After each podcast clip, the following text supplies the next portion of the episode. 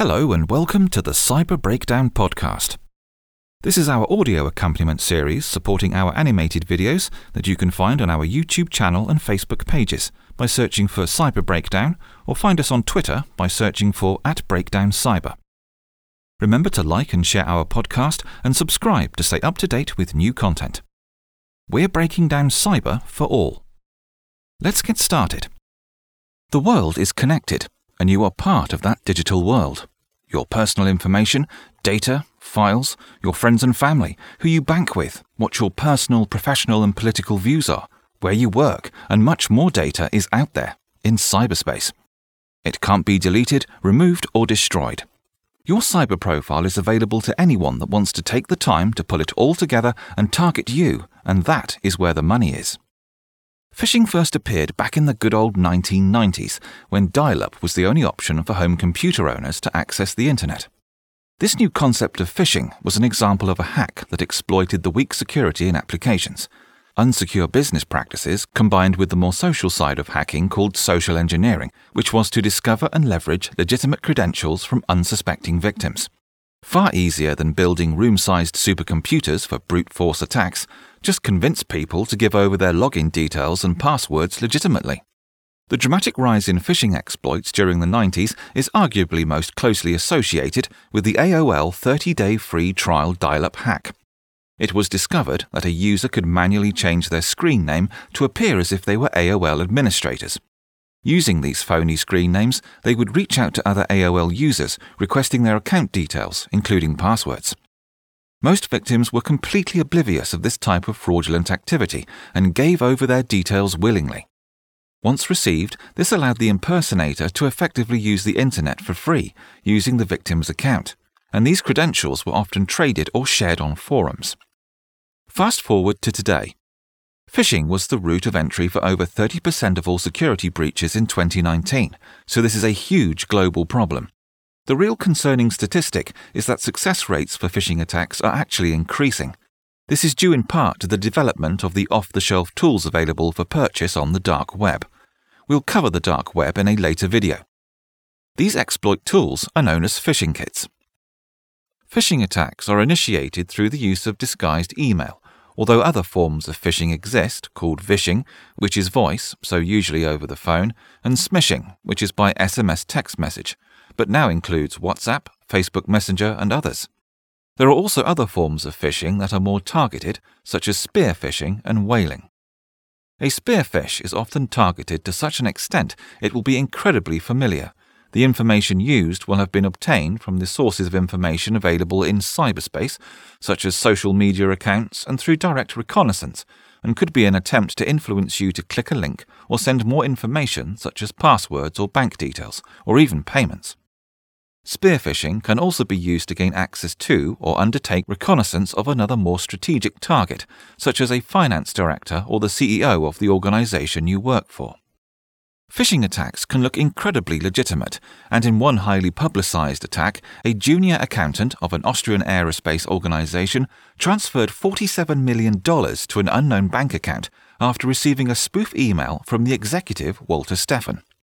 This was not a hack per se, but a targeted sequence of events that played into the perpetrator's hands through the ineptitude of the victim and the apathy of Austrian aerospace to the threat. For such a large amount of money to be wired by a junior accountant without any controls or approval processes is inexcusable. Walter Stephan was unceremoniously fired after a 14 hour board meeting on May 24, 2016. Phishing attacks are ubiquitous, incredibly damaging, and potentially life changing for victims. Attacks are conducted by individuals, government backed hackers, independent hacking groups, and hacktivists. Cybercriminals do the same with the intention to market confidential data to governments and private companies. Cybercriminals employ individually designed strategies and social engineering techniques to personalize target messages and websites. As a result, even high ranking officials within organizations, such as CEOs and finance directors, can find themselves opening emails they thought were safe, protected by the layers of security controls put in place at the expense of the business, the sad truth is that they're no more protected than anyone else. There are many types of phishing out there, and many use kits and social engineering to get their victim on the hook. But let's drill into phishing kits a moment. How do they work? Well, it's pretty straightforward, which is perhaps why it's the go to strategy for cyber criminals and the most successful. A phishing kit is a collection of software tools that makes it easier for people with little or most surprisingly no technical skill to launch a phishing exploit. Think of it as a pre-packaged set of tools that make the exploit easy to execute. The goal is to trick the recipient into performing a specific action that will benefit the attacker. Typically, this involves getting the victim to click on a malicious web link, open an infected attachment, or authorize a transfer of funds. A phishing kit typically includes website development software that has a simple low code, no code graphical user interface. This type of phishing kit typically comes complete with email templates, graphics, and sample scripts that can be used to create convincing imitations of legitimate correspondence, mostly email or text message. For an additional price, some kits may also include lists of email addresses, telephone numbers, and software for automating the distribution process.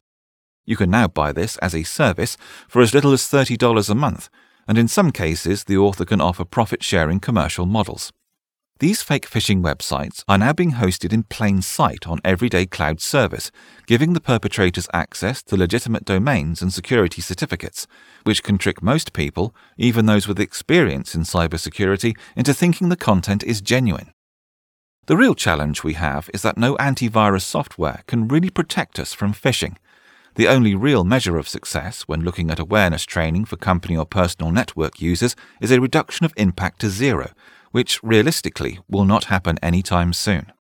The truth is, we're all at risk from phishing, and the success of phishing is underpinned by the fact that we share too much on social media.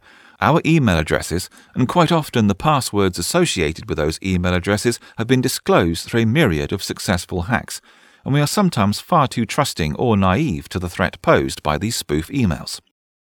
We can all check if we have been a victim of hacking by visiting this website www.haveibeenpwned.com and entering the email address we suspect may have been hacked. Awareness training is helping those in the corporate setting to reduce the impact of phishing. But we all need to be more suspicious of all contact, as you cannot simply trust any content that is sent to you, even if it appears to be legitimate. Everyone is a target of phishing. If you have an email address, social media account, and phone number, most phishers will have the entry points they need to start building a profile of you. And this information can be used in creative ways to convince you of the legitimacy of the contact influencing you to do things that perhaps you wouldn't under normal circumstances. Too often, these scams succeed because the awareness training for phishing is just not available to all, especially the younger and older demographics, principally those with little or no computer literacy. We all live in an increasingly digital world, and our personally identifiable information, PII, is out there in cyberspace forever. It cannot be deleted, but it can be used against us for criminal intent. Phishing has been around for over 30 years now and first hit the news in the early 90s with the AOL free trial hack. Phishing attacks exploit weak security practices with publicly available information combined with social engineering practices to influence us to do things we might not choose to if we had more information or suspected the content was not legitimate.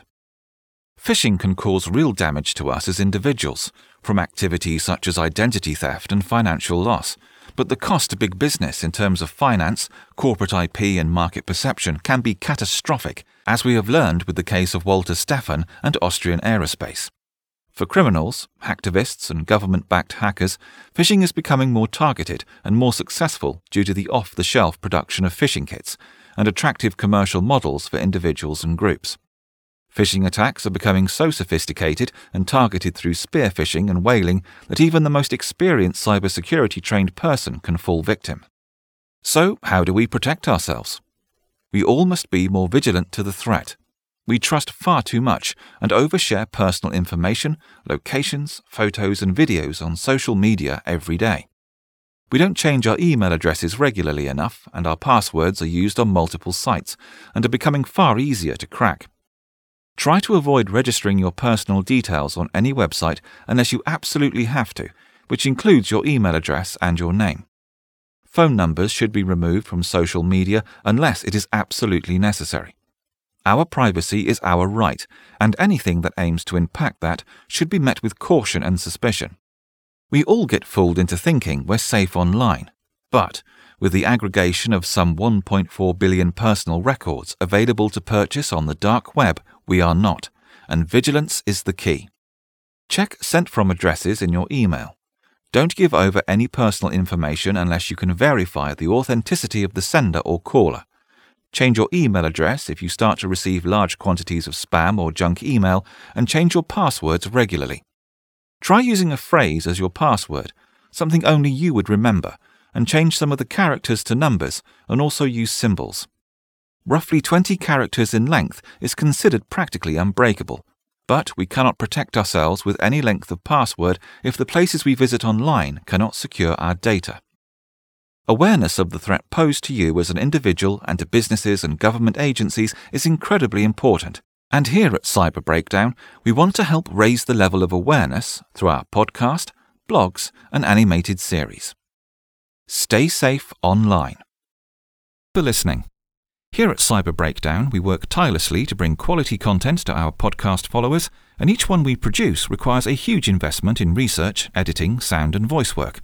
If you like what we're producing and want to support us further, why not become a patron by visiting patreon.com? Search for Cyber Breakdown and follow the links to donate. If you have any views on how we could improve, then please get in touch using the comments section or tweet us using at Breakdown Cyber. Please remember to like and share our podcast and subscribe for more cybersecurity content coming soon. If you want to see how our animation team are bringing our podcast series to life, then head over to our YouTube channel and search at Cyber Breakdown.